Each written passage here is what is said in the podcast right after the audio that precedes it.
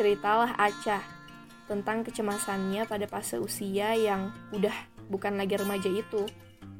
Tentang kekhawatirannya akan masa depan, tentang kesendirian di saat banyak kerabatnya yang udah menggenapkan, tentang perjalanan karirnya yang terus mengalami naik turun, sedang teman-temannya bahkan sudah mencapai ini dan itu.